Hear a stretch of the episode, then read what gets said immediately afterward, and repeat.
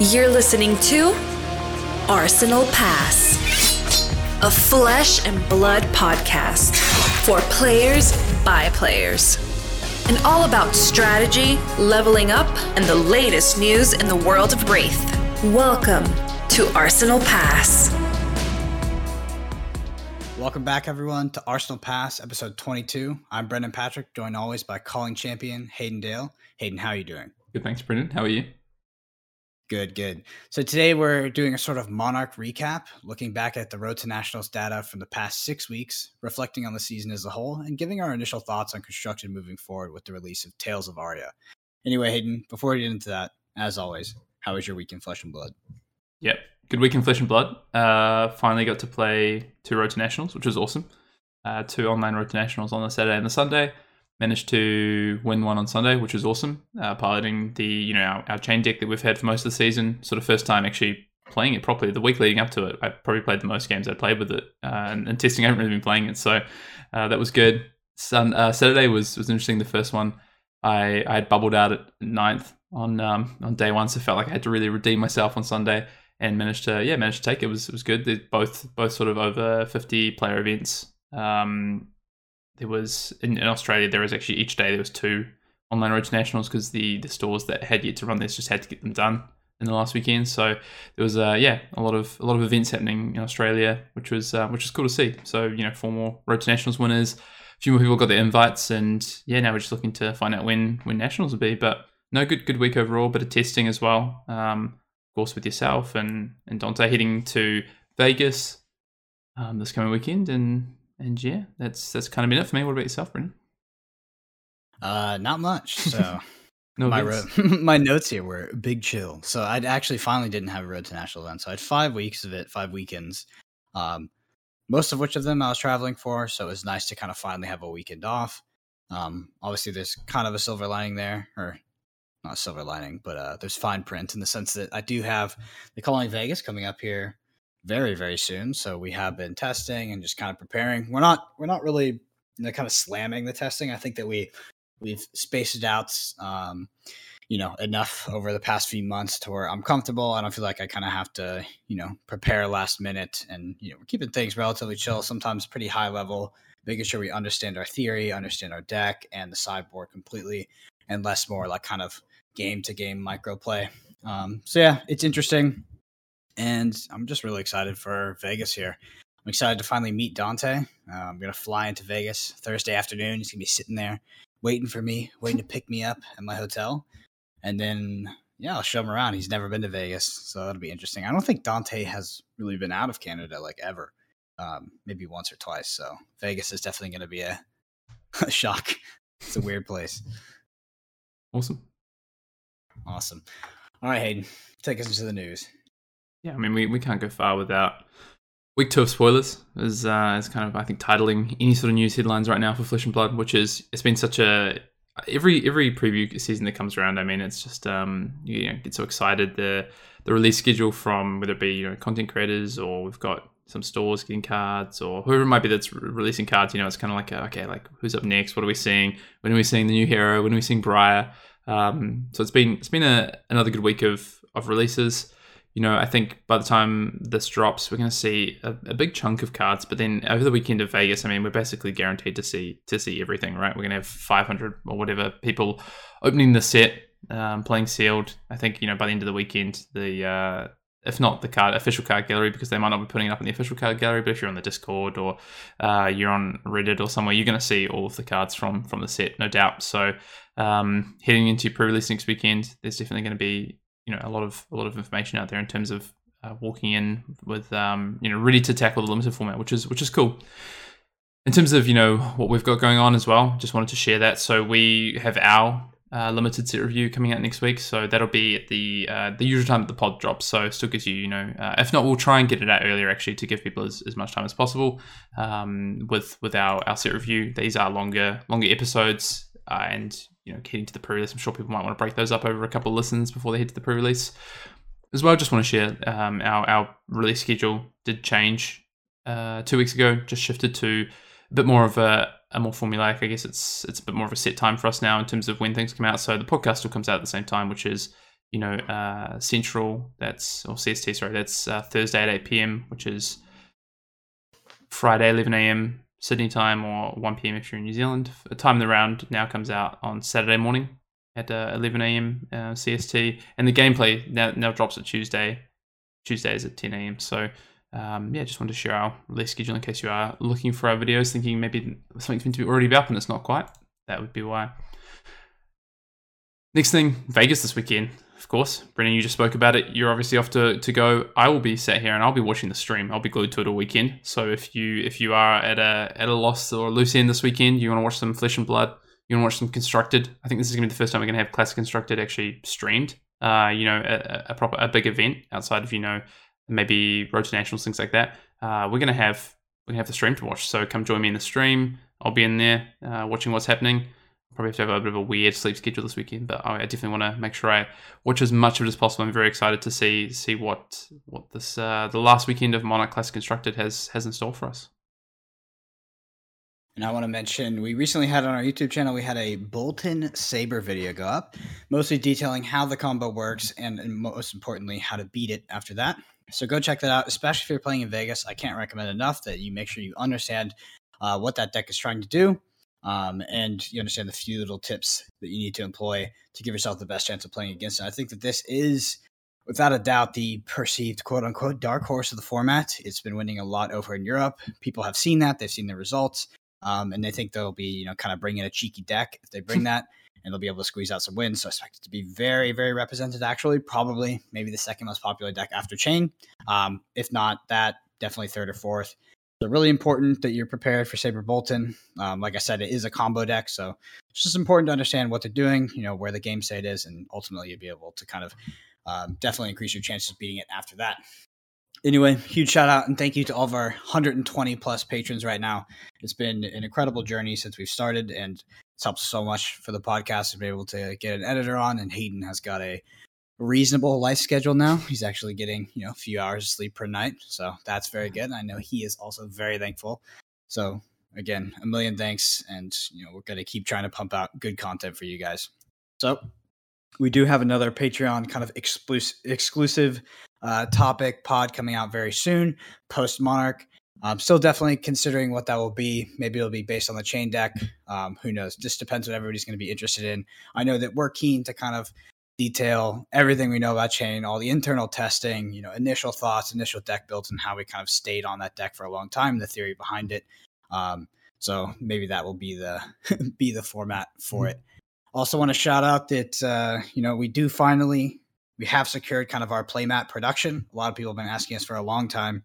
Um, so we finally been able to get that done. Should have them arriving here in Texas in the next two weeks. Um, and yeah, they are. So they are the Arsenal playmats that you've kind of seen before in some of our videos, or maybe you've seen them in person. They're very, very similar to the Legend Story Studios playmats. They're you know the same thickness, kind of the same feel, and we'll be selling them through our Patreon. So going to start out just Patreon exclusive. Probably stay with that for quite a long time. Um, and yeah, I think it'll be like 19.99 for a playmat, and maybe like five dollars shipping in the U.S. and international. We're still got to figure out.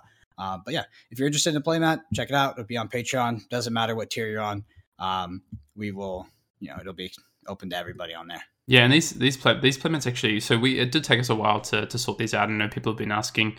Um, we had a couple of samples which you would have seen myself and Brendan playing with on whether it be videos or wherever it might be. We were just been quite happy with with these in terms of like the quality. But um, this one that we we finally got done, we think is is really good quality. I mean, I haven't seen the physical sample. Brendan's got it, but every time I see it in in um, his camera whenever we're playing games, the the I guess the the coloration looks so good. So I'm glad that we we waited and found these. I think these are yeah these are gonna look great. Awesome. Cool. Moving on. Um, did already mention our upcoming set review. Just want to say, you know, in terms of what that looks like, if, if people haven't seen our Monarch set review that we did, that's, you know, we, re- we review commons and rares. We take out, you know, give our first takes on their strengths, weaknesses, uh, the format, the mechanics in those cards. And uh, of course, you know, we give our grade to the cards. So um, that'll be up, you know, by this time next week. No Commander Cookout this week, Brendan. We're going to go back to some more spoiler discussion, uh, but you know, post post Tales of Aria, we'll be back with with listener questions. So I want to dive dive straight in and start talking about some of the questions. Uh, sorry, some of the cards. If you do have questions that you do want to submit for a future uh, Commander Cookout, you can send those to arsenalpassfab at gmail.com. Brennan, we've got to start. I think we have to go to. I think we're just going to talk about Briar to start with. I mean, you know, over the past few weeks, we've talked about Oldhim a bit. We've talked about Lexi. This is the week, I guess, our last sort of discussion before we get to our set review and then the pre release and release. I think we've got to talk about Briar, right? Yeah, absolutely. Um, I know that a lot of people like Runeblade was definitely surprising as the last class. Um, very interesting. This, you know, this Runeblade though to me looks very, very different from mm-hmm. Viserai and Chane, um, which I guess goes without saying. But I think that even though we're getting another Runeblade, um, it's going to shake up the you know shake up the game quite a bit, and will feel you know vastly different from what we're currently playing with. Yeah, one of the things you asked me this as well, Brendan. Like you know, you're like, this is the last class I was expecting, and I my response was, I am surprised, but I'm not. You know, I'm not shocked. Like it, it's not the last class I was expecting. Um, and that's because I genuinely, like, I truly think that Runeblade is a pretty, it's a pretty marquee class for for Legend Story Studios and for Flesh and Blood in terms of what they do. You know, they put a lot of time and effort into the lore of of the Runeblades um, you can see that they're very much, I guess, of one with with the land of of Rathe, um, and so I wasn't surprised. I guess in the end, well, I was a little surprised. I did still think it was going to be, you know, a shaman or or shapeshifter or whatever it might be. But um, to to have this end up being uh, a runeblade, I don't think is actually it's actually that crazy. And I think, like you say, like it is a pretty a pretty different approach in terms of the the way you know the, the core mechanics. I think in the way that the the class plays and feels will of course has have its similarities, but so much of, I guess, what is happening in the cards we've seen so far is uh, has those differences, whether that be for what we see like in limited play. I think that's quite vastly different actually, but even to constructed play, of course, as well. So I'm really excited to to play with Briar. I'm excited by these like the tokens we've seen as well. You know, the embodiment of Earth, the embodiment of Lightning. Um, I think these are really cool effects, uh, like embodiment of Earth in particular.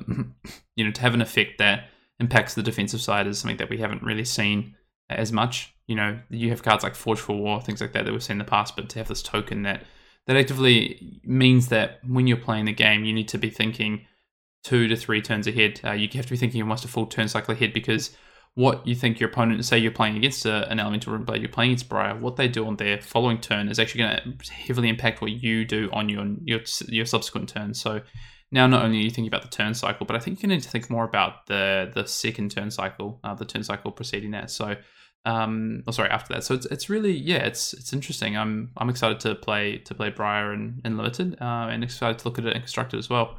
Anything else you want to say about Briar before we look at some of these cards, though?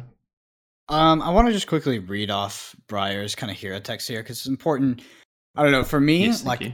it's important to like really just laser it in your mind because like it is slightly complex initially. So we have Briar, Warden of Thorns, um, Essence of Earth and Lightning. So you may have Earth and Lightning cards in your deck uh, 40 health, 4 intellect, standard stuff. And it says whenever an attack action card you control deals damage to an opposing hero, create an embodiment of Earth token. Whenever you play your second non attack action card each turn, create an embodiment of Lightning token. So, quickly, let's talk about the tokens as well. So, embodiment of Earth, this is the attack action when it hits, going to create this. Um, embodiment of Earth says non attack action cards you control have plus one while defending. At the beginning of your action phase, destroy embodiment of Earth. So really interesting. And then quickly, I'm gonna go to lightning before we kind of talk about that as well. So bottom of lightning, this is the two non-attack actions. When you eh, and this is an, both these are auras by the way. So it says when you play an attack action card, destroy embodiment of lightning, and the attack gains go again. Hayden, what are your thoughts on this? I mean, the embodiment of Earth token kind of gets me the most excited. Obviously, go again. You know, playing with a lot of go again is just uh, sort of flesh and blood's bread and butter for these past few months. But the idea of getting more defensive value on my non-attack actions, which are particularly, you know, most of the time in my case, my block twos gets me pretty excited. Yeah, it just gives me the feeling that um, one of the things I was a bit worried about with with with Briar, especially when we saw some of the cards um, initially come out, and we'd seen the Earth token, but even if I just if I set embodiment of Earth to the side and looked at embodiment of Lightning and some of the cards, one of the things I was worried about was just how this interacts with the the especially the ice cards in the set um, you know, frost tokens in particular. And I think Embodiment of Earth allows you to play uh, a less linear game, which I think is kind of my overall takeaway from so far what we've seen with with this set is that a lot of the classes I think are going to be um, a bit more in sort of the middle to even you know defensive, or in in Briar's case, I think it could be a bit more aggressive. But they're not they're not as linear as maybe um, I felt that some of them were in Monarch. And, and, when I say linear, I don't mean that in a bad context for Monarch in terms of that they were just like you know one style and it's how you had to play it. But the the cards that we had, the abilities that we had were very synergistic for I think one style of play. Uh, whereas I think mm-hmm. with Body of Earth, that actually kind of takes that uh, and flips it a little bit. Um, and of course, just the way that we are going to see ice interact. I think all three of the elements interact really interestingly together as well. So um, yeah, I, I really like you know what embodiment of, of lightning is doing as well in terms of you know, it's pretty. It feels a bit more like you say stock standard, but I think it's important to have these two that balance off. They've, there's requirements to fulfill them, so you do need to be structuring your turns. Your deck needs to be structured in a way that allows you to get the most out of these. Um, but then there's these effects that give you, you know, pretty pretty solid buffs as well. Um, and yeah, you just need to work out the best ways to use them. Yeah, I would say at face value, obviously, it's kind of a tangent, but this limited set is for me, I think at first glance has been the most complicated. Um, there's just like when I look at the set, I look at these spoilers that are coming out. There's like so many interactions um, that are going on, mostly because both heroes kind of deal with this sort of um, you know dual essence or dual talent system, mm-hmm. whatever you want to call. Um, and they're both complementary and usually kind of polar at the same time.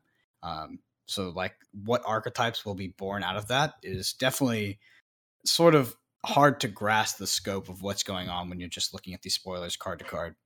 Yep.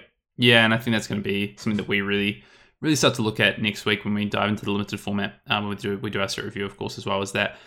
How do these these cards play out into certain different archetypes for each of the heroes? So you know, immediately one of the first things that comes up for me is that um, each of these classes obviously have it feels like two pretty separate impacts of what the elements can do depending on if you know there's more earth in the deck or there's more lightning. If we're using briar as an example um, you can already see this i think with with what's happening with lexi depending on you know whether that's a more of you could have more of a lightning build versus more of a um, ice build with lexi i think pretty easily.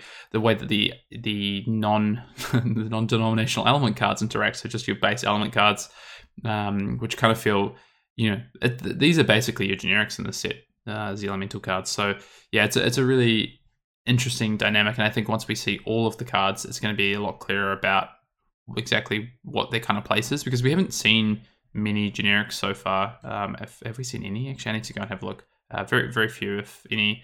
Um, it feels like the the elemental cards are the kind of generics for the set, so they're also going to interact in interesting ways because most of those cards have have effects on them, whether it be fuse, uh, whether it be um, you know certain other things.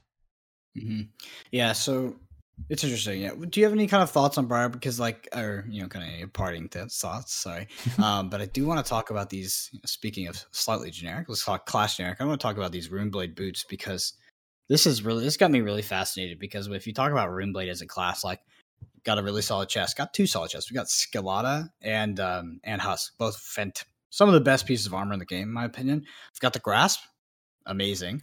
Um, and then in terms of hood, you know, we usually run Arcanite Skullcap, but we also have kind of dichotomy up there. Mm-hmm. So we definitely have some choices. But now in the boots option, we have this Sutcliffe's suede hides. What is mm. your what's your opinion on that card so far? Yeah, well, I mean, we have we have two options, right? We can talk oh, about yeah. There's, there's the legendary well, as well. Start with start, start with the common. Yeah, we we'll start with the common. Yeah, yeah. Um, I, I, yeah, really interesting. Like when I saw this this card, I think it's it feels to me that um, once I saw Briar, this made a bit more sense in terms of you know where this would see play in in limited in terms of you know you break it, you give your attack action card, go again, um, and then you can play a non-attack action and fulfill fulfill your requirements. Um, so you go like you have to have played a non-attack action to break uh, Sutcliffe's Suede hides to get the to get the go again. So, but you can play you know non-attack action, action, non-attack action, uh, and and get some of your effects. So, yeah, I mean, it feels like it's probably going to be more so a limited card. I think um, because it gives the attack action card go again. Yeah, I mean that's kind of where I see it. I think I'm I'm probably more interested in what the the legendary boots can yeah. do. To be honest. So before we get into legendary boots, I think just as like a sort of pairing with this, I've seen there's been so much just instant speed interaction in the set, and specifically in Runeblade, we're seeing a lot more instant speed interaction. You know, we did previously have, um, you know, uh, Rattlebones and I think was Escalada instant speed interaction as well. I believe it is. Yeah, it must be. I think it might be. Uh, yeah, it know. is. I I believe so. Well, okay, I'll, I'll... don't don't t- don't take my word for it because I am notorious for just saying the absolute opposite thing. Um, but yeah, I mean, we're seeing so many. I mean, this is kind of across all of the classes in um, in Tales of Aria, but Runeblade specifically has definitely piqued my interest. Like, it seems like kind of a you know more instant instant heavy class in general. Now we see all these cards being expanded in the card pool. Yeah, yeah, and it is instant speed. I just, I just, uh, just fact checked you just in case. See, I've never been wrong, right? never. yeah, I mean, the the interaction is, is really cool. Even what we are about to talk about the legendary, that's instant as well. Um, we've seen some yeah, we're going to see some actually some really interesting potential uh, interactions at instant speed with Runeblade and constructed, I think, as well with cards that we've we've seen previously because of the way that Spellbound Creepers works. Um, if we want to talk about that. Yeah, let me go ahead and read it. Just yeah, so yeah, please. On the same page because th- there is a mouthful on this card. so Spellbound Creepers. Um, you've got legendary Runeblade equipment legs um, with one defense, and it says once per turn instance. Uh, sorry, instant one resource. Put a bind counter on spellbound creepers. You may play your next non attack action card this turn as though it were an instant. Activate this ability only if you have attacked or defended with an attack action card this turn. And then its secondary set of text is at the beginning of your end phase, destroy spellbound creepers unless you have dealt arcane damage this turn equal or greater to the number of bind counters on spellbound creepers. And this uh this equipment has blade break. Mm-hmm, for one. Yeah, it's there's a lot going on here. I think the my first initial reaction to this card was, you know, I'm excited. I have something for Viserai um, to set up a more mid-rangey sort of, maybe even aggressive Viserai. Because one of my kind of first impacts with like Frost tokens, my first initial thing was like, wow, like you know, Viserai can just ignore these to an extent with like additional costs, right? With um, yeah, the discounts. Yeah, with the discounts off off rune chants. With um, I've just forgotten the keyword. They just reduce. I don't think they have a keyword, right? It just reduces the cost for each rune chant. Yeah, I was, I was going to say, like, what, what keyword are we talking about? Um, yeah, and so Spellbound Creepers, you know, allowing you to play things, you know, like um, uh, see now I'm just blanking on cards. The one that creates three rune chants at red. Um, juice. Reduce. Juice. Um, no, that's the defense re- reaction. See. Uh, no, it's um Read the runes. Read the, read runes. the runes. Thank you. So you play read the runes. You know, spellbound creepers. You then get to play your attack that's discounted. Uh, you get to keep having your turn. I mean, I think it's yeah. I mean, this card. That's my initial thing. But I think also there's just a lot of interactions. Like you can sonata uh, at instant speed.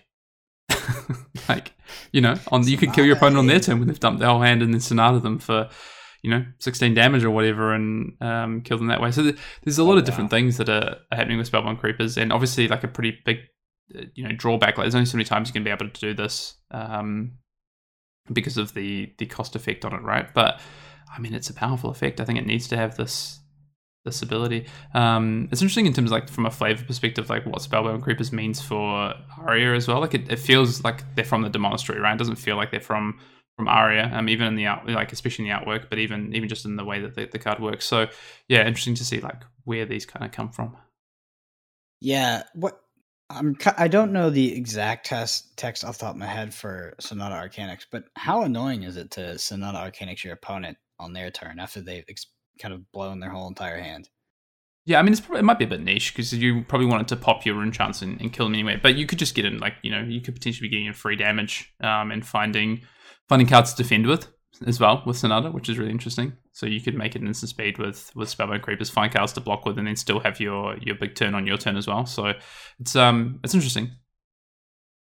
Yeah, it's it's definitely a really really cool card, and I'm I'm loving the instant speed interaction at Runeblade. It's kind of I didn't get the wizard that I was looking for the set, but I, I definitely I'm getting a taste. Yeah, I want to talk about uh, probably one of my favorite limited cards of all time. I think already. What a cool! Um, that's gonna be yeah, it's gonna be Deep Blue. Um, so this is a generic equipment chest, uh, block for zero, and it says action. Put a card from your hand on the bottom of your deck, destroy deep blue, gain three resources, go again. So this is so good for so many reasons, and my favorite reason is probably one that doesn't come to mind immediately. So a lot of people will see this and they'll think, okay, I get to put my red on the bottom of my deck and gain three resources, resources like it was a blue. That's really good. You know, gaining the three resources, turning your red into a blue, that's awesome. But you know what else is awesome? Putting a red on the bottom of your deck and still, you know, you're still able to kind of play out your turn. So if we talk about limited, we're almost always seeing our second cycle of our deck. You know, in slower formats, we'll see our third cycle as well. To be able to, you know, putting a red at the bottom of the deck would you would usually be a cost that you'd be paying, right? Like, okay, I'm not going to play my most optimized hand out here in the first cycle of the deck because I want to make sure I have threats down in uh, in my second cycle. Make sure I'm drawing a hand that has actual threats in the late game, not just drawing four blues.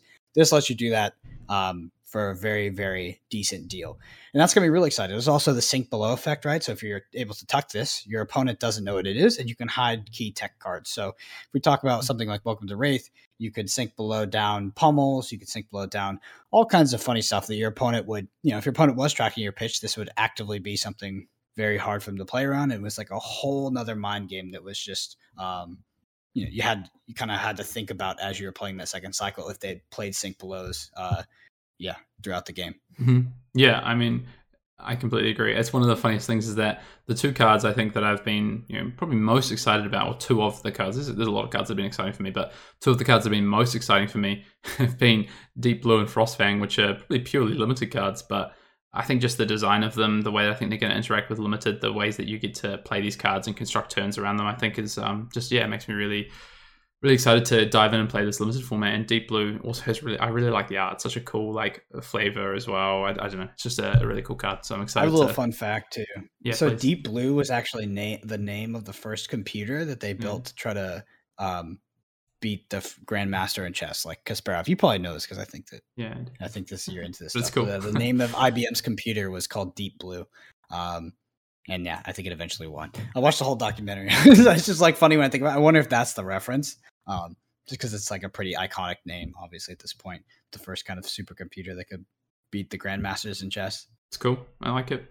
A um, couple of the last cards, I think, Brennan. I think we can't go past uh, Crown of Seeds. We find this in the Earth legendary equipment, which is a headpiece, which says once per turn instant, uh, one resource, put a face down card from your arsenal on the bottom of your deck, draw a card, and prevent the next one damage that would be, be dealt to your hero this turn. Really interesting card. Being able to trade you know a resource and and um, replace a potential arsenal card that you you don't want you know to, to sort of mm-hmm. roll the mm-hmm. dice a little bit. Um to and not only but that, that puts that card into your hand as well. So you can actually turn that card into a defensive card. So you know trading a resource um, to do it which you know could be off something like a tunic. It could be because we're looking at earth here. This could be something for Oldhim as well where you you pitch a blue pay one for crown um, turn your arsenal into a defensive card or into you know a better card you know, and then also just play like staunch response or something. Yeah, exactly. yeah. So the first thing that comes to mind. Like, yeah. oh. Card has a lot of um, design space around it, I think, and really interesting. The fact this also blocks for zero. Uh, you know, I'm just interested to see what this kind of what this will do, I guess, um, for you know for Briar as well. Like, what does this mean for Briar? What does this mean for Oldhim? So far, I think a lot of the cards we've seen, it's not immediately clear what this does, but the, the effect is definitely a powerful one. All right, Hayden. I want to close off with what you know. I've been hearing the shouts of the people. They printed Dawnblade for the Rune Blade hero. no, I'm just kidding. Um, there was obviously there was a there's quite a reaction to this card initially, but Duskblade, very interesting card. I'm actually very excited about it. Looks fantastic. I'm gonna go ahead and read it off because this is another kind of a mouthful and it's a bit complicated. So once, oh, it's a Rune Blade weapon, sword, two hander. It attacks for two. Um, obviously, have zero defense is at majestic. So it says once per turn action attack for one resource. When you attack with Duskblade, if you have played an attack action card and a non-attack action card this turn, put a plus one counter on Duskblade. At the beginning of your end phase, if you haven't played an attack action card and a non-attack action card this turn, remove all plus one counters from Duskblade. So Hayden, this looks ridiculous. First of all, um, looks very good initially, but it's coming out in a set where we're gonna have to deal with taxes, hand disruption, all this kind of funky stuff. So if I'm looking at Duskblade in the vacuum of Monarch, um, like the set we're playing right now, card looks fantastic, looks yeah. amazing, looks like it would immediately make my deck right. Yeah, um, in the context, yeah. yeah. in the context of Tales of Aria, maybe less so. Still very good card, but um, there's a lot of stuff in the set that's going to help deal with this. Yeah, I mean, this is like the ultimate tempo card, right? The ultimate tempo weapon. Um, you know, you think about Dawnblade being the ultimate tempo weapon, but you know, if you're able to block out Dawnblade, you get to stall the tempo. There's no way to interact with this from a, a purely, you know, if your opponent doesn't doesn't want you to, right? If you think about in the context of, like you said, previous sets, you'd be like, oh, you know, if I can maybe get them with the CNC or I force them with like a crippling crush, then they'll have to block and they'll lose tempo. But the defense reaction and blocking out's not going to do it. But in this format, where like you just already said it, we have frostbite tokens, we have um, hand disruption. This uh, this feels like it's going to be a bit less impressive. I still think the card is very good. We're going to see this card do a lot of work. Uh, it's it looks very good in, in Briar. um, but doesn't look to the quite the extent that maybe it, it, would have been. You know, I think if you know, there's no way this card would have ever been able to be printed in, in Monarch, for instance. It would have just been been too strong. Um, one sure. resource to effectively you probably keep those counters pretty easily. Uh, given the Absolutely. format we set in, I think, and I think this actually, if anything, this indicates to me even more that the format we're about to enter into is uh, is not going to be a friendly place to something like Duskblade. I know that's what it's funny. Is like we're definitely not saying that the card isn't good because the card is really freaking good. good. Yeah. It's just also being printed alongside the Frost talent system, which makes this card harder ice. to kind of yeah, uh, sorry, the ice system, yeah. and it makes this card harder to kind of do its thing. Like if it was able to run rampant in any other format prior to this, yes, I would see this card and I would immediately be like, okay, starting week zero, we're building a deck based around this card. But now, um, while it is still very, very good, it doesn't look as warping as it would be in a you yeah. know a less hand disruption taxing format. Yeah, agree, agree, agree. All right, Brendan. Well, we could sit here and probably talk about these spoilers for days, uh, but we will, of course, as we said, go through all the commons and rares next week in our set review, and we'll probably uh, maybe in time in the round, depending on what we have, you know, if we have time for, we will uh, we will look at some of these majestics as well in a, in a bit more detail. But of course, as we move through the season, as we move into Tales of Aria, there's going to be a lot of time for for us to talk about some of these cards and the way they might impact constructed. And um, once we have a bit of a handle on the full set, you know what uh, what heroes we're looking at, what decks we're looking at, what uh, we think the format might shake out like. It is important to remember in terms of where we are right now, Tales Aria, we do have a bit of a, a, limited season before we get into national season. So there is a bit of a break uh, in terms of, I guess, focus on constructed. I do believe that we there's a possibility that we might get another skirmish season. I, that's I, I, I don't have any sources for that. I just feel like based on uh, what we had this year that we could have a skirmish season into early next year post the national season as well. So so Blitz might come back onto the radar once we get through um, the limited and national season. Mm. Uh, okay, so I'm going slightly off topic here, but I do just want to get your thoughts immediately, Hayden. Uh, what do you think about like? Don't give me something long winded. Would you be excited for another Blitz focused uh, season format, um, or you know, putting a more competitive emphasis on Blitz, or would you be happy to just kind of live in the realm of limited and classic constructed? Yeah, I'd love if the skirmish season was focused. The next skirmish season focused on limited. Okay, for sure. All right, to the main topic of the pot. All right, moving into the main topic this week something a little bit uh, a little bit more unique, a bit different this week, Brennan. Instead of you know one of our our class deep dives or one of our level ups or a specific focus on one topic in flesh and blood, we've got a couple of things to discuss, but it all does stem from the Road to National season that we've just uh, we've just lived through. You know, past past six weeks have been Road to Nationals. We've obviously got uh, the Vegas calling this weekend, which is going to close out the Monarch constructed season. But then we've got other upcoming callings as well. Um, and we're going to see, you know, what Tales looks like and what it's going to bring uh, to change up the classic classic constructor format, especially as we head towards Road to Nationals, which is going to be, you know, sort of uh, end of October, November into December. Um, so, first of all, I want to start with looking at the data for Road to Nationals. We spoke about the data for Road to Nationals after week two. Uh, and uh, one, I believe, right? We did a week one recap, I think, of Road to Nationals. Yeah, we had Dave on week one, and then week two, we we looked at some some data um, as well. So six weeks now down over 156 uh, events that we've had. I wanted to talk about what some of these numbers have actually shown us, and there's been there's been some changes as well. Like it's not been a, a very linear season. Um, although if you look at the data, it, it, does feel like if you look at it top level, that it's just been a, quite a linear season. Certain heroes have done well, others haven't. But there's there's been some shifts as we've gone through. So first place I want to talk about, Brendan, is wins by hero. So everyone kind of knows that Chane's been pretty dominant this season. That's 59 wins of the 156 events that have been recorded. Again, want to give a shout out to uh, Tower Number 9, Davis Kingsley, for all the work he's done in putting this sheet together, this uh, results tracker. You can go check that out as well. I think he's got a link on Discord. Um, if not, we'll actually pop a we'll pop a link in the in the description as well, so you can go and have a look at the data yourself if you want to. But wins by hero, so 59 wins for Chane, that's 38 percent. So the, the interesting thing is that Chane actually had like not a great first week in, in this Road to Nationals format. Uh, it was a slower start, but really from week two and two to six, like Chane has, has been has been the dominant deck, right, Brendan? Yeah, absolutely. I think that this, um, you know, I, the quick takeaway I have is mostly just shoring up the fatigue matchup, sort of on the aggregate. But yeah, I mean, Chane did seem to have a slow start. I think that actually, like, uh, I don't know if it's represented in the data, but it, the kind of week three ish time seemed like people were actually hopping off of Chane. This was like week three was like when we heard a lot of like hype around Snag and Dash and things like this. Uh, but obviously, you know, he kind of came in and he closed out the season pretty nice as well. Yeah, definitely.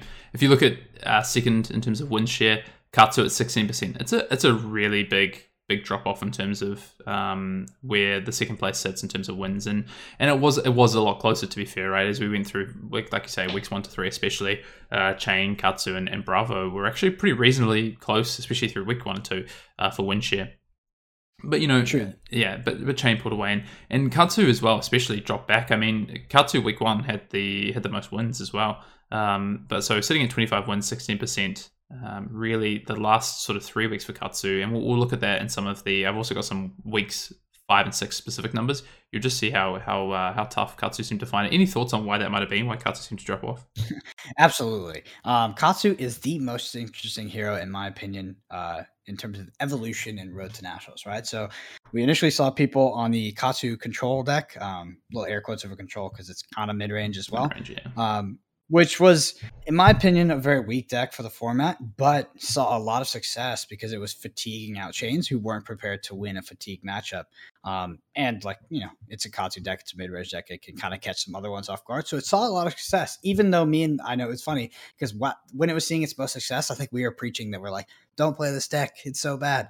Uh, and then like you know, it obviously I don't know how many people stayed on that versus how many people swapped over to Agro Ninja, which is almost universally kind of the one I see played more now. Could be region based as well. But it was interesting to see Hero come in almost universally in one archetype and then exit almost universally again in a completely different archetype. Yeah, I mean, there's still there's still mid range and for sure there's still a bit floating the, around. But, yeah, uh, the true control I think is really dropped off. I mean, we're seeing a lot less decks that are playing things like Nourishing Emptiness now, which is is good because there's no place for that card in that deck, to be honest.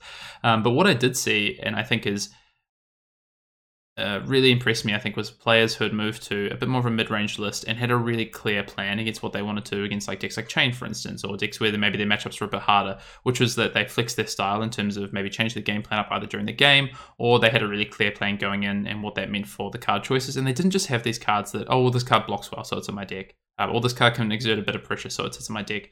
The, we moved to a lot more cohesive builds, which I think is just is so important. Um, but what we did see was a big drop off of just the Katsu players in general. Um, just the, mm-hmm. the amount of Katsu being of showing up. Uh, I think some of the players who had done well on Katsu initially in the first few weeks uh, changed, moved moved across to different heroes. Um, and I think just the in terms of the format became a bit more hostile for for some of those decks as well. Um, the the format became a bit more. There was a lot more decks showing up. We're going to talk about soon, but Dorinthia showed up in a big way in the last uh, the last two weeks, which is uh, it's pretty difficult for Katsu aggro decks traditionally. So I think the timing on when we saw the shift might have might have hurt Katsu a little bit. I think if we'd seen the shift to aggro sort of week two, that might have benefited them a bit more. But um, yeah. Yeah, I think that this is funny because this is actually I think my my worst kind of beat in um in the season was that that week I, I decided to play Bravo. Um after Dash had literally like Dash went from about you know very very low percentage to actually being reasonably high. Mm. And I remember that week I showed up and everybody was on Dash and I was there was no Agrokatsus. This is at like a almost seventy player event. I was like, oh, what the heck? You know, it was like the perfect week for Agrokatsu and like everybody had swapped over to Dash. Yeah, yeah. um, Looking at third, so we have a, we have a tie for third, Brendan, which might surprise you. Uh, you might, you know, based on the season, who who would you? Not surprised. Okay, all right, all right. Well, then I won't ask. But for, it might surprise some that we have a we have a tie for third in terms of win shares. Uh, that's Boltyn and Bravo coming in at 17 wins each, which is 11 percent. Bravo really strong stars we'd already mentioned, um, but uh, quite a poor finish actually, and we'll, we'll dive into the week two, week five and six data. But Boltyn, on the other hand, was kind of the the opposite story, right? Week uh, week week two, we sort of started talking about Boltyn a bit more. We knew that, uh, especially in Europe, we're starting to see some results. Week three, same sort of thing. But then uh, week four in particular, a very good week for Boltyn and um, just really closed out the season to the point that you know it feels like uh, Boltyn is a deck that's going to show up to the last the last weekend of Monarch Constructed Vegas in a, in a pretty reasonable way. Oh my god, I'm I'm gonna I would I'm gonna throw my bet in now. That's gonna be the second most represented deck, which is maybe not surprising in today's current news, as we've seen Boltyn win a lot, um, and it's you know it's popular, I guess, in the in the talk of the people. But if we look at the data, like it's that's something. If you just looked at raw statistics of the you know the Road to Nationals season, you would not expect Boltyn to be a very very popular deck. But I think nowadays, like people really think that Boltyn is kind of that silver bullet. It is that dark horse. I think that it's a little bit too adopted to be a dark horse, but uh, yeah, it's going to be on that. I think that tons of Boltyn at Vegas. Yep, I think we definitely will see it. So, um, Boltyn, Bravo, yeah, it, interesting that Bravo probably you could even say now uh, could very well drop back to maybe not even being in the in the top five most played played heroes at um, at the event. You know, you can see Cuts obviously be more represented. We might even see things like Dorinthia or Dash more represented. So, yeah, I think if you're trying to, if you're basically if you're sitting in the last week and you're doing some testing, or maybe you're just thinking about, you know, maybe you're not even going to Vegas, but you're just thinking about what the what the close to Monarch might be, just for fun. I don't know if people do that. um, you could very well be putting bets on now that that the uh, the format has a bit of a shake up in terms of representation, and that we see, you know, Bravo, for instance, drop away in favor of, of, of other decks. So yeah, interesting to see. In terms of fifth, Brennan, I want to now ask you: Do do you know what what came in fifth? So we are talking about wins, so we need to preface it with that because my kind of knee jerk reaction would be Prism. Where's the Prism? Right, we're talking about wins. I saw Prism all the time. Prism was such a popular deck, and there's some just die-hard Prism players, but she doesn't show up in the wins, does she? No, no. Fifth goes to Dorinthia, which probably might surprise some people. 13 wins, 8% share, so not far behind Boltyn and Bravo, actually. Um, beating out Prism, beating out Dash, beating out even Rhinar, who had a pretty good couple of weeks there. Um, but actually, Rhinar not far behind, interestingly. Um, yeah, Dorinthia with 13 wins, 8%. Very interesting. You know, a very cl- you know basically I when I talk about classic a classic hero I think Dorinthia is the classic hero uh, the epitome of what I think Flesh and Blood early looked like Dorinthia was the most popular hero in Welcome to Rathe that's really lived on through a lot of people who maybe played the game since then but also people just picking up the game for the first time I think drawn to Dawnblade and the interaction of Reprise and, and how that works and yeah we saw Dorinthia uh, we'll talk about it soon, but Dorinthia had a pretty good conversion rate as well. You know, events that Dorinthia was doing well in, like Dorinthia was doing well in. So um, I think a big part of that personally is just that uh, Dorinthia is not. I take for granted. Sorry, I just want to, I'm sidetracking a little bit, but I take for granted that people know how to block against Dorinthia because to me, that hero has been around since the start of the game. So I've played against that hero a lot, but for a lot of players who maybe come into Flesh and Blood this year, uh, Dorinthia is newer to them. You know, if we look at even the Crucible meta, Dorinthia was like reasonably big, but like that was really dominated by Dash. Uh, if we look at since the start of Monarch Constructed, Dorinthia hasn't really showed up. Like people, if you were if you're if you're a Monarch baby, right, in terms of flesh and blood talk, in terms of playing this game, um, Dorinthia has probably been quite off your radar, and it's very likely that people haven't had the experience of blocking into reprise and and learning how to play those kind of patterns of the game. So it doesn't surprise me that Dorinthia has uh, has done well when it's done well. My favorite anecdote of Dorinthia is um, Skirmish Season 1 and 2. Skirmish Season 1 was dominated by Dorinthia, so much Dorinthia. And then Season 2 uh, totally fell off. Uh, obviously, like people saw Husk as like kind of bad for it, but Chane was actually not really played. And Dorinthia just totally fell off, um, mostly because I assume people kind of learned, you know, figured out how to block against it and had a bit had a bit of a harder time maybe against some of the new heroes. But yeah, we've seen that kind of consistently in formats. It's like very young, kind of uh kind of newer formats have a lot of Dorinthia and then it starts to fade off. Yeah, and, and Dorinthia had a pretty solid last two weeks. And I think a big part of that is you know, your deaf in Prism uh, had a really tough time, and I think people, the the win rate of Prism it was so poor uh, that I think people just just kind of walked away from um, from Prism for you know for a lot of players and moved towards other decks, and that allowed Dorinthia to come back because it is traditionally a bit of a tough matchup uh, for for uh, Dorinthia into Prism. So I'm not I'm not surprised yeah. that yeah we. Saw I think that matchup is very hard. That's that one's brutal.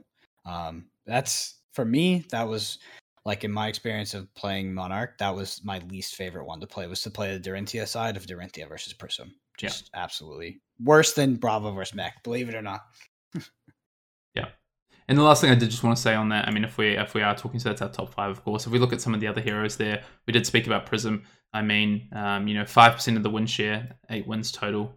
Uh, you know, really, you know, only only slightly more than Rhinar at three percent of the of the win share. So, um, and you if you look at the the amount of uh, played, you know, what heroes played the most, uh, Prism far outstrips Rhinar in terms of uh, I think it's about th- over three times more played in terms of events where we have total total data from um, the meta breakdown. So you know to win just over or just sorry just less than double the events, but well over three times the amount of players, um, kind of shows you that you know Rhinar, for instance, was a was a better choice for a lot of players. want to talk sure. about uh, top eights as well, top eight percentage. So this is quite closely tied to the win percentage, but do just want to rattle this off. Um, there's a bit of a difference, and we'll talk about it. So Chane had 31% um, share of the of the total top eights. Katsu 17%. Prism does feature here. 11% of total top eights came from Prism. Bravo 10%, Boltyn 10%. So we see Dorinthia falling out of that five and, and Prism uh, sneak its way into third. Kind of shows you the conversion rate, though, doesn't it, Brendan? Yeah, for sure. I mean, I think there's only one hero in this list that actually has, um, you know, converts worse actually in the finals, and that looks like it's just Prism.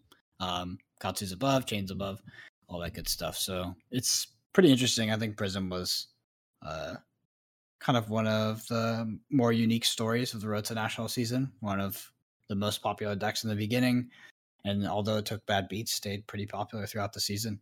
Yeah, it's really interesting because I actually think that Prism is has a pretty solid plan. I think one of the things that we've seen change is these Prism decks have moved away from initially it was like Herald.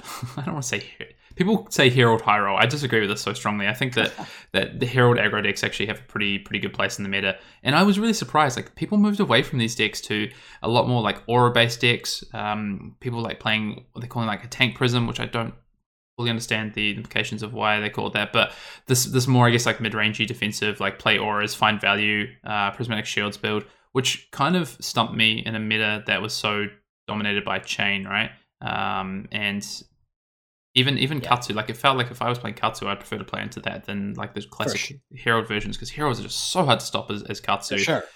Um, yeah. Yeah. At, at, the like you said, like um Herald High Roll, I had never heard that before, so it made me chuckle. um, yeah, I mean, you don't want to see that as Katsu. That is an abysmal match. Yeah. And then as Chane, like I mean, I played a lot of Prisms of the season, and I was always very worried to run into Herald Aggro or Herald Roll, whatever you want to call it. It's called um, Herald Aggro. I just heard that somewhere. Yeah, was, yeah I'm not trying to perpetrate. It's funny. It's, yeah. it's, very. It's a. It, it's. It, uh, it rolls off the tongue very nice. Um, but yeah, I mean, I was way more worried to run into an aggressive Herald deck because I felt like I, w- I think that you know the Chane deck was way more tech to deal with it, especially if you pack ninth blades. But I packed ninth blades the entire season. Keep in mind, Prism was one of the worst converting heroes, kind of one of the worst performing heroes. I still devoted a significant portion of my sideboard cards to deal with this hero because I just the, the hero aggro matchup was so uncomfortable. Like it always felt like you would just always it always felt like it was slightly out of your control and there was just sequences that you could always just lose. Yep, oh, I can I completely agree. Like I, I think we we have uh, someone in our testing team who thinks it's like so favorable to Chane that it's ridiculous. Um, I actually think through testing that that Prism can win that matchup and um, it, it not be that far off. To be honest, it only takes like one or two good turns. Your deck is so consistent with the power. Wartune Herald is like honestly, I think one of the strongest, um, the strongest heralds, if not the strongest herald. Like the fact that that one resource is so important. At least you do so many things with the deck. Yeah, really, really surprised to see this move away, and I think that hurt Prism massively. I think that those lists while it won some events and it, it top aided some events and i think we saw some like some you know some recaps and some people on those decks be pretty vocal um, or be you know in sort of a, maybe in the in the community. Uh, I, think if you look at the results overall for for that deck and where people shifted to it it hurt it even more than maybe week one and two uh, which already was a bit tough. So yeah i mean we did see some really good players put up some results on hero aggro don't, don't get me wrong but um you know they were definitely in the in the very small minority Mm-hmm. Um, yeah, I mean everything else pretty pretty standard there. Did want to talk about as well conversion in our full event data. So where we had uh, the full breakdown of events, which was actually uh, a majority of events at the end. And again, shout out to, to Tower Number Nine who really worked to get as much of meta breakdowns as he could to the fact to the point where you know majority of events then had full metadata for us to look at, which is really helpful when we're looking at sample sizes. Um, we'll probably just talk about what's different here in terms of from our, our win share and, and um, top eight share. But this is, again, full events, so where we have full total data. Um, there is, and this is basically uh, what percentage of total players in the event um, converted. So this is conversion data. So Chane, 30% of uh, players uh, top aided with, with Chane in events, 5% uh, win share. So, like, you know, you show up with Chane, I mean, it's a bit simplistic, but you had 30% chance to make top eight, right? And as how you'd read that, obviously that's not the case. Uh, obviously comes down to play skill and, yeah. and builds and things like that. But, you know, Chane had the best conversion into into top eight from from Swiss and uh, the best conversion from top eight into, or sorry, from uh, entry into Swiss into winning at 5%. Boltyn, 23%, had the second um, highest win conversion rate at 3% and the third highest top eight percentage at, at 23%. Uh, Katsu had 24% of uh, conversions to top eight. So Boltyn and, and, Katsu really close in terms of players entering and hitting into top eight, and, and uh, Boltyn with more, uh, you know, win conversion, uh, higher win conversion than than Katsu at two percent. So Katsu actually had one of the the lower, uh, equal with Bravo at two percent as well win conversion. Bravo had a, 20% top eight conversion, so Swiss into top eight. Uh, that's actually the same as Dorinthia at, at well, slightly Dorinthia slightly less at 19%, but Dorinthia again had a 4% conversion. So Dorinthias were top eighting and they were winning. Uh, they were they were going the distance as they were with um, mm. Boltyn to an extent. So if I just make this a bit more simplistic, our, our win shares, so our sorry, our win conversion, so Chane was 5%, Dorinthia was 4%, Boltyn was 3%, Rhino was 3%, uh, and then Katsu and Bravo 2%, and Prism all the way down to 1%. In terms of conversion to into top eights from Swiss, Chane at 30%, Katsu at 24%, Boltyn at 23%, then Bravo and Dory. Uh, and Prism was actually 17%. Yeah, I want to talk about this uh, coming to an event with 5% to win this Chane, which obviously I know is, is uh, just a joke, but I think that what's fun, what's cool about the Chane deck is that it was highly represented in event wins, but it was also highly represented in um, very significant event losses. So, like if you were at an event, you would usually see Chane at the top tables, but if you walk down to those bottom tables, there was a bunch of Chane down there. Yeah. Um, I think with Chane, like a lot of the consistency and sort of Chane wins over the season was a lot of the kind of the same players winning events um, on that deck, uh, kind of multiple times. So seems like the players, but yeah, I mean, this is like a bias. That was a cool. yeah, I yeah, I guess I was like, man, am I? no, but there's definitely multiple people I know that won multiple events yeah. on Chane. Um, specifically, I mean, we literally played with one guy, Dante, won two of them. Um, but I remember walking around events um, like these 50 plus players, and I would see a lot of Chane at table, you know, the top tables, but you go down to the bottom, there's plenty down there as well. Mm-hmm. Yeah, I mean, definitely. And um, you see in terms of the other thing as well you've got to consider in these numbers is that Chane players are knocking out Chane players right? Like so when people go oh the conversion rate of Chane is not maybe as high as we expected man, you remember that these Chane players because of the prevalence of Chane are knocking out Chane players or these Boltyn players are knocking out Boltyn players in these top eights because Boltyn had a very a very good last two weeks. Um yeah top top eight into win conversion for the, the total events. So this is uh, just you know making top eight into wins. Um just want to talk about these quickly because there's actually some really interesting conversion once you get into top eight uh, into a win. Um, for all 156 events that we have data for. Chane at 16%, Boltyn at 15%, Rhinar at 14%. So that's where Rhinar's really poking its head up. Bravo at 14% and Dorinthia at 13%. Poor Weak Prism all the way down at 6 at 6% is one of the lowest uh, as we talked about. Um, only Levia and Azalea uh, with no wins have a lower conversion rate.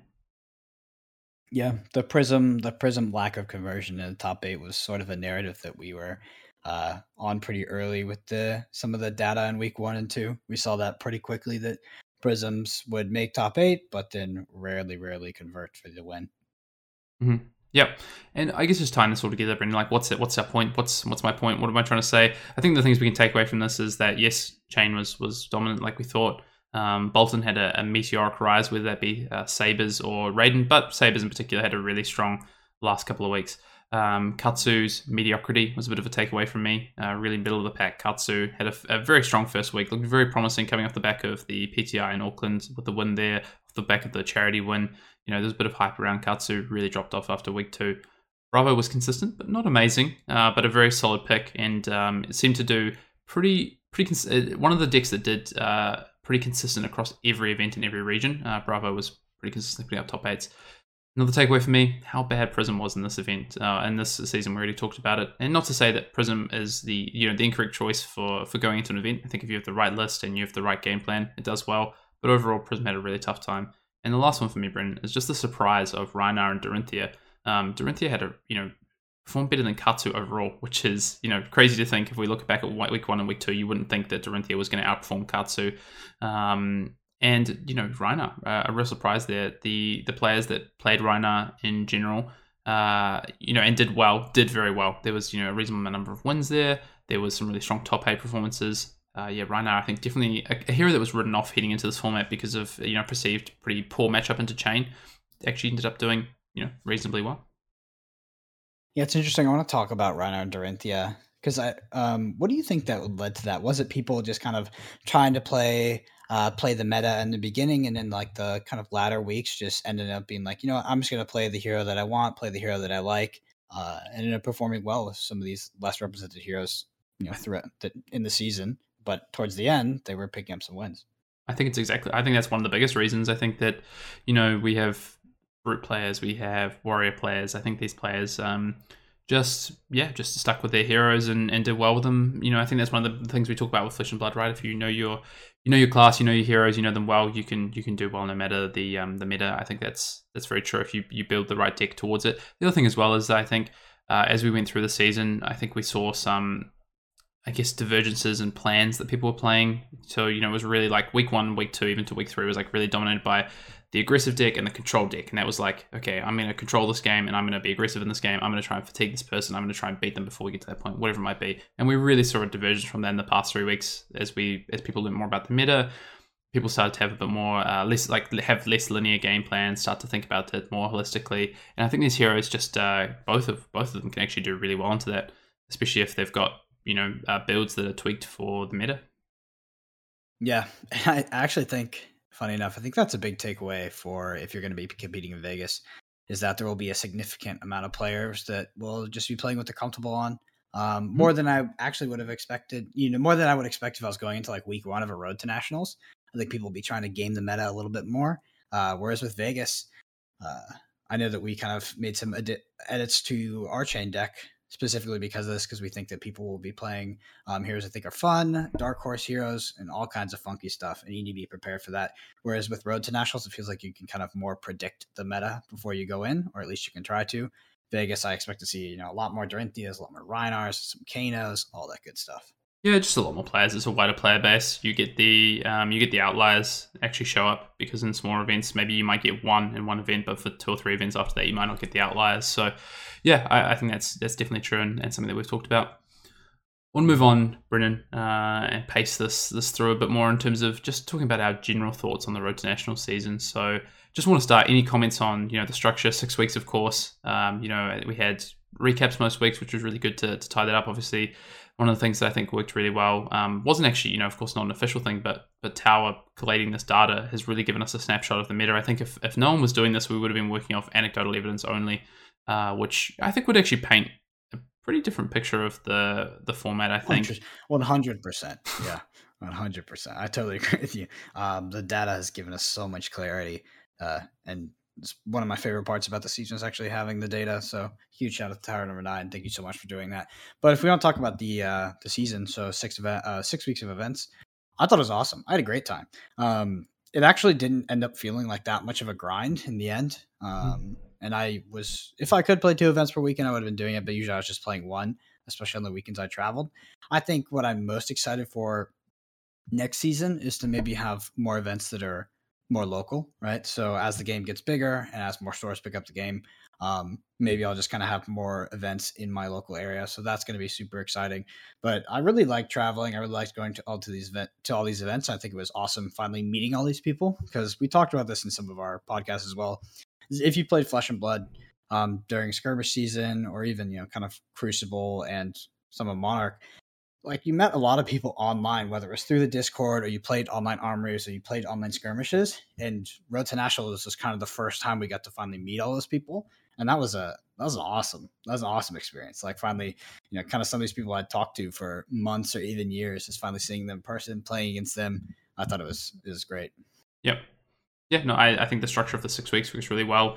You have uh, enough time to shift through a bit of a meta change, uh, but not so long that we're sort of having you know a bit of a, a drag out of events. Um, of course, we move into a calling season and international, so it felt it felt right to me. Uh, I think six weeks feels feels pretty good. I mean, in the future, it might be more like eight weeks. Uh, you know, this obviously there was a lot of things that LSS have that they've had to change dates on, had to change, I guess, their their planning path on just due to global events. But I think moving forward, maybe they're going to be able to not do that, and, and we might have some, you know, maybe eight weeks sort of thing. We'll have a bit more of a, a path in terms of what seasons look like will be more moving a bit more seamlessly through certain seasons, whether it be you know limited seasons into constructed seasons into blitz seasons, um, whatever it might be. So yeah, no excited about that. I was really excited as well, uh, Brendan, about just the the regions we saw grow out of this. I think we've really seen a growth of Europe uh, through this time as well, especially in places like Poland, uh, in the Netherlands. We've seen some some really good growth from the uh, the European and Blood countries, both from you know just in terms of the game actually growing there with the player base, but also the the results as well. Um, some of the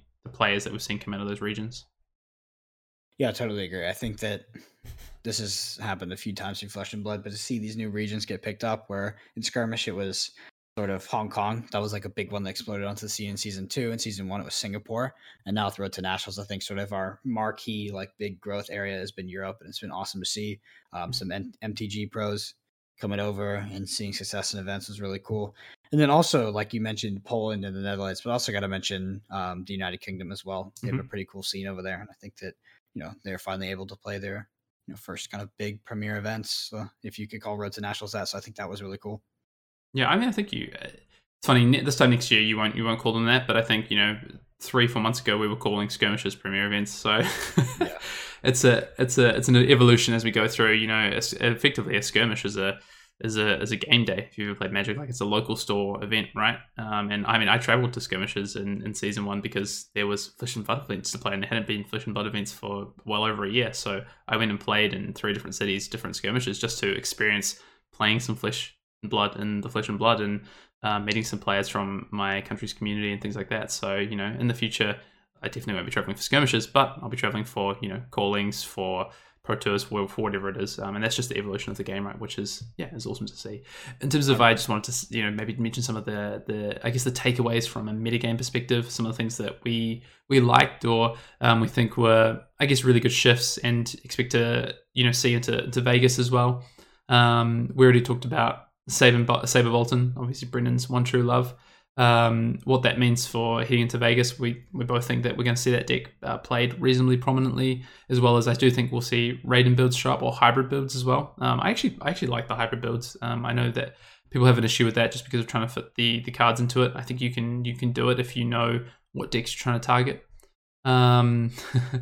Um, You're laughing at my notes, and I know yeah. you're just reading for the first time. Yeah, I put Brendan loves Saber Boltyn. It's what Flesh and Blood should be. So yeah, Saber Boltyn is it's definitely going to be a, a, serious story in the end of Monarch, almost to the point where I, we're beating a dead horse talking about it. But uh, yeah, that deck is really popular. You got to be prepared for it, and a, a, lot of people don't know how the combo works, and I think that that's like a huge advantage for the deck. So Boltyn seeing tons of success. I also I like the hybrid build. Um, I think that it's actually like the hybrid build really shores up like your matchups against like Bravo and other stuff that just kind of slaps you if you're not ready for it. So I think that that's really cool, being able to adapt and like you know play like a you know a more real deck and mm-hmm. just straight sabers. It's it's it's a dark horse. I'm worried about it. I'm worried about Saber Boltyn.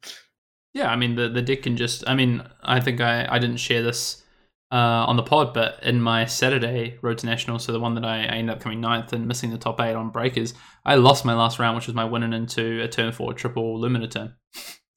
you know, my, my opponent just had the, the triple Lumina Ascension, and, and I got whacked for uh, eight hits with with the uh, sabers. So it's you know, yeah, it can definitely happen. It's um, it's one of those decks that can just can beat anything on the on its day because it can just have the draws that it needs. But I think, like you, to your point, you know, bringing in uh, the Raydn can uh, can shore up some matchups that may be a bit more difficult. Yeah, uh, this is about the time I would start giving you some tips on how to pitch your pitch your deck and reach your second cycle because obviously that's where you're making mistakes. I do want to talk about my favorite narrative um, or my favorite part in sort of like deck evolution or deck deck perception evolution actually mm-hmm. in Road to Nationals, and that was actually Chane. Um, it was really interesting. The Chane deck and the Chane strategy stayed pretty consistent throughout the season, but we saw, you know, people thought initially that it auto lost to control, and then people thought that it auto lost to control uh, plus snag, and then you know, obviously we've sort of landed in this middle ground where it's like, yeah, it, it can have a hard time versus those decks, but you know, it definitely could win, and we see most of people opting to actually not fatigue the deck at this point. Um, that was you know that was probably for me one of the most interesting things to see to see the different takes on how people would attack Chane and what they thought was effective versus uh, versus it. Mm-hmm. Yeah, yeah. I mean, definitely. I think it's um, we we're closing out the season. We're coming into Tales of Aria. Tales of Aria is definitely going to shake things up. So I, I think it's been um, I think for people six weeks ended up being the right amount of time to move through this uh, this current format, which is yeah, it's good. In terms of you know other sort of takeaways from me, uh, you know, I was happy with the the results that that um, our team was able to put up as well. I think we seven wins in total, ten top eights uh, across the the four from the team, which was you know, a really great result.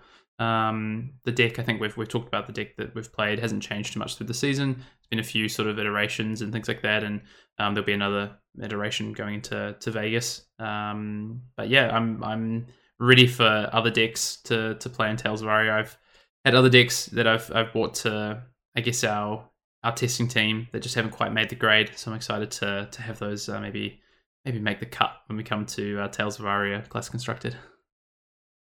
For sure, and just want to talk about some. What do you? It's kind of hard to ask you, Hayden, because I know your season got cut a little bit short, which wasn't anybody's fault. Um, unfortunately, COVID did play a factor. So, if we're looking forward to next season, what are some things that we would like to see um, changed or done differently? For me, this is kind of my classic complaint, which is actually not a complaint with Flesh and Blood organized play, and that it's that as the scene grows, like we will have more events to play in they'll be less exclusive and for me that's exactly what i want. Like i want events to be you know more available and kind of less this sort of you have to sign up immediately and try to get in and like it's always this rush. Um, but that is 100% a subject of us the game being way too fun way too good and the supply mm-hmm. just kind of outstripping the demand. So i look forward to the day when these things are more accessible and they're kind of more casual but other than that i thought everything went fantastic. I totally enjoyed the season. I thought it was run really well what about you, Hayden? Yeah, I, I, loved watching it from you know from a distance and seeing what was happening.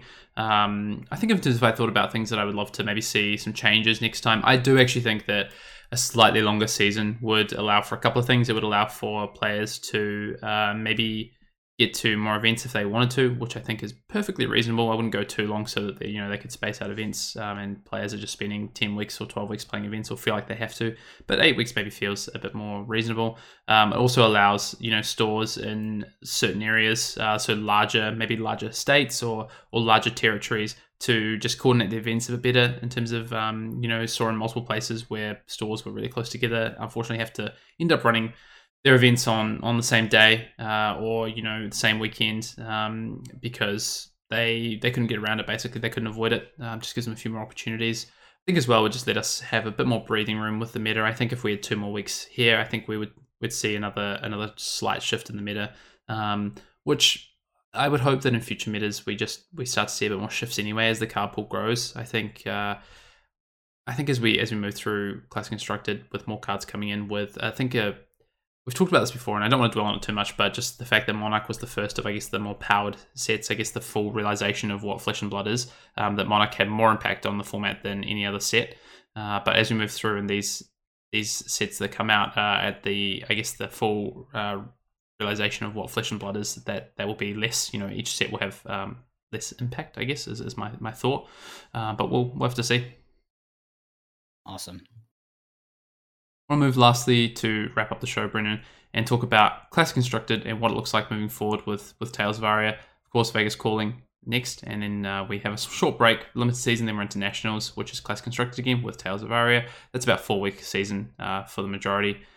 I want to talk about a few things that I think we might see, and um, just any of your thoughts as well, Brendan. But I think that we uh, um, very likely, you know, New Zealand and US nationals are the first two nationals that come up. So they're the uh, second to last weekend and the last weekend in October.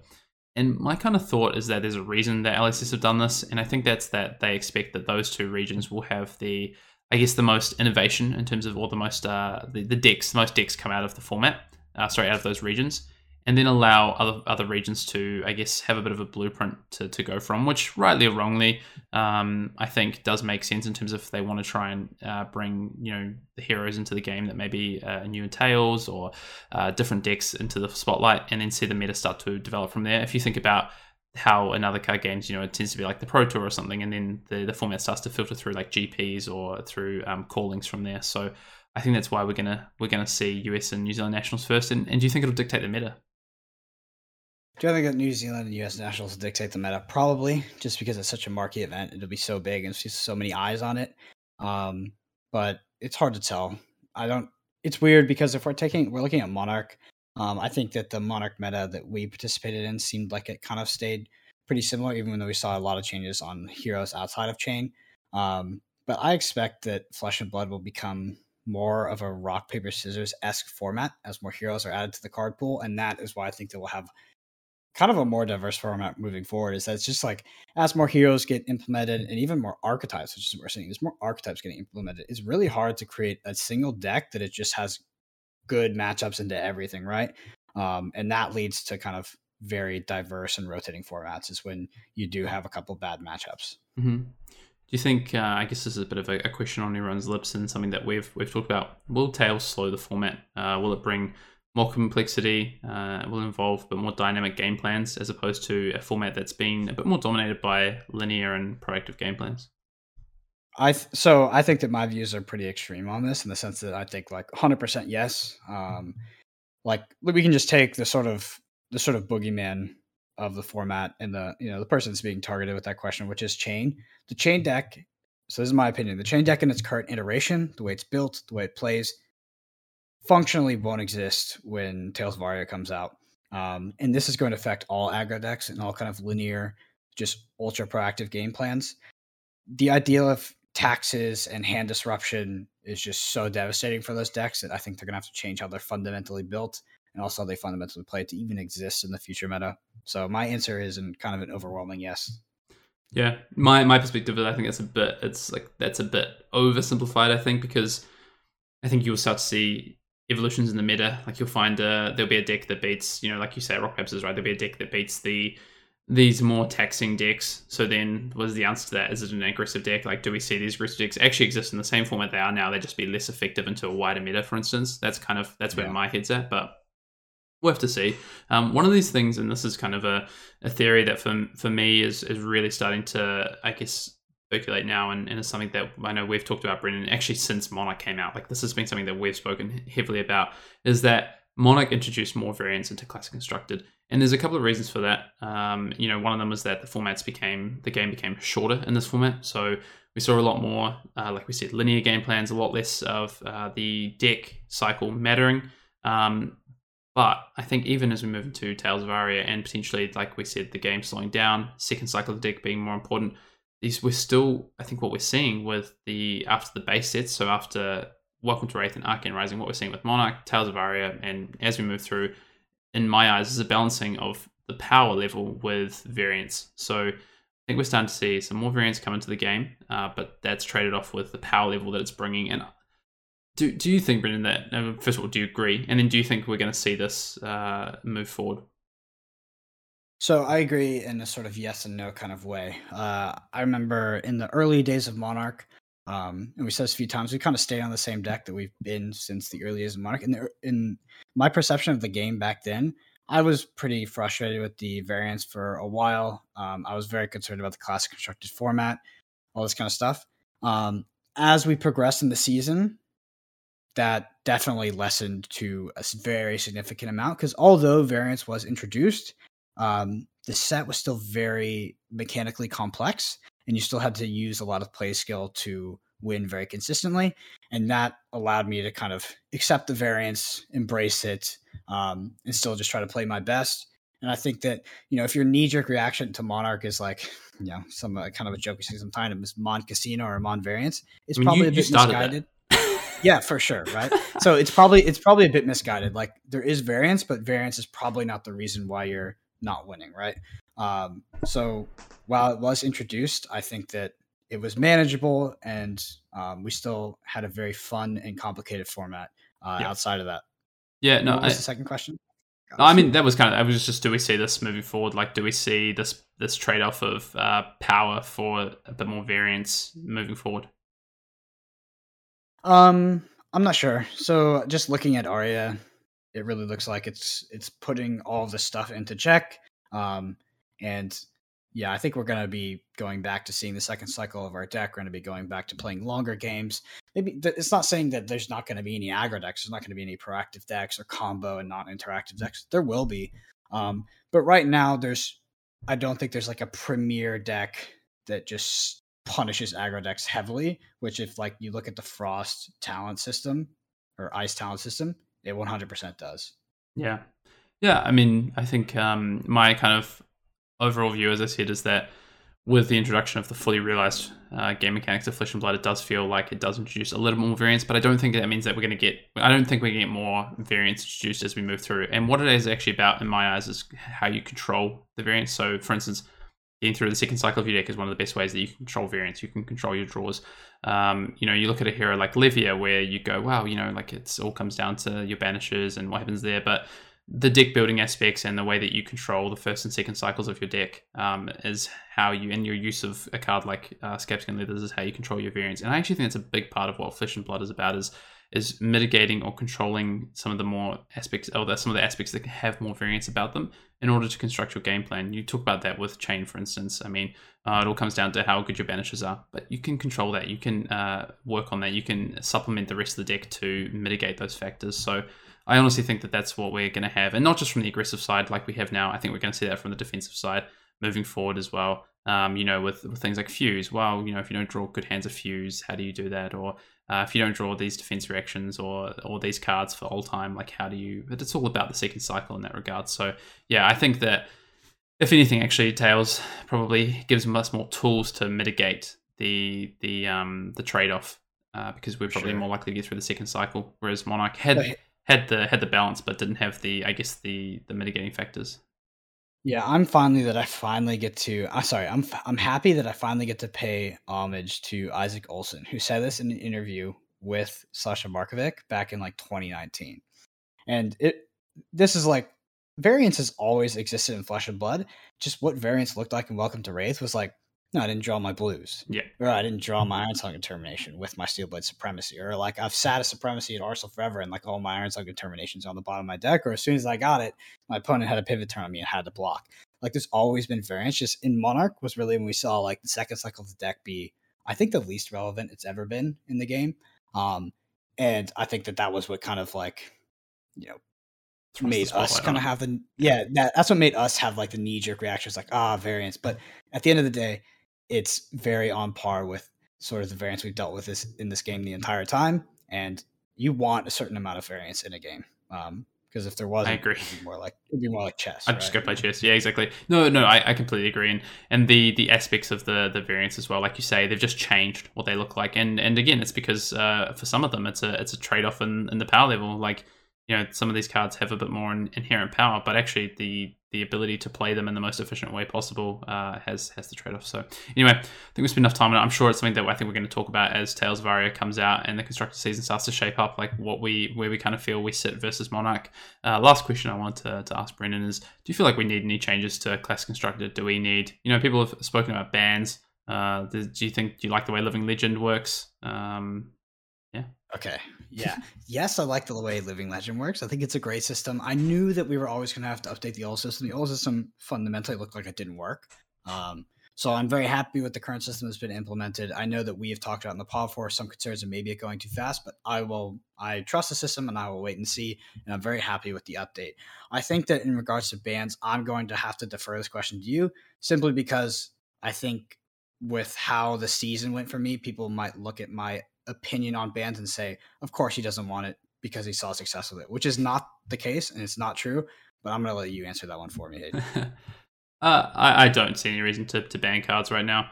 Um, look, I think if if there was a, a truly inherently, I guess I don't say broken, I hate using that word, but if there was an inherent problem with uh, the design of these cards, like when we saw Drone Band, I think made a lot of sense. I don't, you know, Husk is probably the one that people have said, oh, ban Husk, ban Husk. Um, I just don't think that. I think because of there was a best deck in the format, or there was a there was a hero that had you know a slight domination, and, and you look at the results, like yeah, it had thirty eight percent of the wins, but like we saw Boltyn, we saw Katsu, we saw these decks that had you know uh, a sixth to a fifth of win share um, behind it. So I d- I don't think so. Uh, I think I would monitor it and see what happens. I think Tales of Aria is, from what we've seen so far, already gives me confidence that we're going to see this sort of the the yin to the yang of what uh, what Monarch has brought in terms of the game style and is really going to balance out a lot of these heroes that we saw in Monarch. So I'm I'm not not too concerned about that to be honest. Um, yeah. I like if the living. Didn't have an expansion. Oh, sorry, Angelo, did you? No, you um, go. we didn't have an expansion, let's say for a year, like it's not the case of this card game, but like just to say they're like, yeah, no expansion for another year after, like from this point starting out. Um, I think that the I don't think banning Husk would like do anything. Um, but the only thing that I see as the power level I see is actually printed on the hero, and that yeah. most heroes that's the way it is. Like the power level is printed on the hero. In Chane is 100 percent the case. So even if we didn't have another expansion for a year, I actually think that the game's fine. Um, do I think the Chane would stay dominant? Yes, I do. But Living Legend would um, would totally fix that. Like it's not a Shadow Runeblade power level thing; it's a Chane power level. Um, it's the go again. So I don't think that anything should be banned. I think that if any if we were to exist in a format like in a vacuum where there was no you know ice coming out or taxes or disruption, um, yeah, Chane would probably be dominant, but it would just be living legend in my opinion. Yeah, I was going to say I think the living legend status takes care of a lot of. I, I do think about the system's actually pretty well balanced and and this pretty thought through in terms of what was going to happen once they got to the full realization. Again, I'm just going to keep talking about this: the full realization of what Flesh and Blood was. And there's a reason that you know the these monarch have probably had more success than others, and and it's it's not just straight down to players' preferences or um, what players have built. It is you know monarch does have a bit more power to it. So yeah. Not, not surprised to see it. I like Living Legend. I do have some concerns about the scalability once we get into it. More, more so on Blitz, to be honest. Um, because if, if you look at now, if the game if the game grows in regions by double in the next year in terms of just a store level for things like skirmish, which is very very likely, could very easily happen uh, as stores reopen, things like that happen. Um, that the living legend status for Blitz in particular could be too fast. Could be the same for Class Construct in the future with the, the mini callings that we're coming towards, and also just more national champs, things like that. But but we'll have to see. I think the change in essence was a very good change. Um, I just have some questions about the scalability of it heading into year three and four. Um, yeah, I think that was kind of it. The only thing that that I kind of had uh, some questions about was like the tiebreaker system in this game, and I don't want to get into it because it's it's very it's a very vast topic. But um, you know, if I was to talk about something that maybe in the future I would I would look at or consider um, would be you know the the tiebreaker system means that the last round is pretty anticlimactic. You can basically always see you can call the top eight pretty easily. You can see exactly who's in top eight actually from before the last round even starts because of the way that the tiebreakers work um, in terms of the fact that uh, you know where you lost your round is important. So the the later you lose, and um, of course losing that last round uh, is is the most important. So yeah, I, I, think there could be in the future alternatives to that, but also it does you know we don't have draws in this game, obviously. Um, yeah. Yeah, I prefer. So I I can't comment too much because I didn't play competitive card games competitively. Sorry, competitive. games. I didn't play card games competitively before this, but I like the system uh, mostly because it disincentivized draws. And I think that's really cool. You're right. It is an anticlimactic top eight. It's climactic if you're bubbling in like eighth or ninth, uh, because you can have the same record as somebody, but your opponents can perform better. Uh, so other than that, I like the system currently. It runs very smooth for me, and I'd like to disincentivize draws, but that might be a very unpopular opinion in like the competitive TCG community. Anyway, um, yeah. that's it for episode 22. I do want to shout out a few things for Arsenal Pass. We are on YouTube. Um, we have had a you know huge emphasis on YouTube recently, and you know we put everything up on there. We put this podcast up on there, and then we have a special one YouTube exclusive called Time of the Round, which is much more informal, just me and Hayden kind of talking at the game and our opinions, as well as gameplay, deck techs, and sometimes the old special video on how to you know talk about a combo that you're probably going to see at an upcoming event. So check us out on YouTube. Um, throw a subscription helps out a lot and has encouraged us so much to you know focus on that medium so much more. So we're all, Hayden, yeah, we always talk about this too. I always laugh when I say this, but the boomers of Welcome to Rathe, Hayden Dale and Brendan Patrick have figured out how to use Twitter, and we are on there, and we would love you to follow us and interact with us on there. Um, so I am at the Fiddy so at T H E F I D D Y S H A D S. Um, it's very rem- reminiscent name of some very popular literature, so that's the one. And then we have Hayden, who is at Fyendale, F Y E N underscore Dale, so kind of like Tome of Fyendal. Um, lastly, huge shout out to all of our patrons, over 120 patrons so far. It's been amazing seeing all the support. And yeah, we just can't thank you guys enough. Our Patreon is uh, all about kind of exclusive next level content, right? So while we do the deck techs on the YouTube channel, we'll go ahead and write out all the sideboard guides, all the ratios, all the math, the deck theory, everything on our Patreon and you know do a huge deep dive. So you can just pick it up, take it to an event, and be competitive. We also lastly, like we kind of talked about at the beginning, we are releasing our playmats up on Patreon. So if you're interested in checking that out, you can be subscribed to any tier and it will be available to patrons. So we'll be getting that out next week. But anyway, good luck to everyone who's competing in Vegas and you know, upcoming very, very soon. I think like this goes up on Thursday, so the next day will be the world premiere.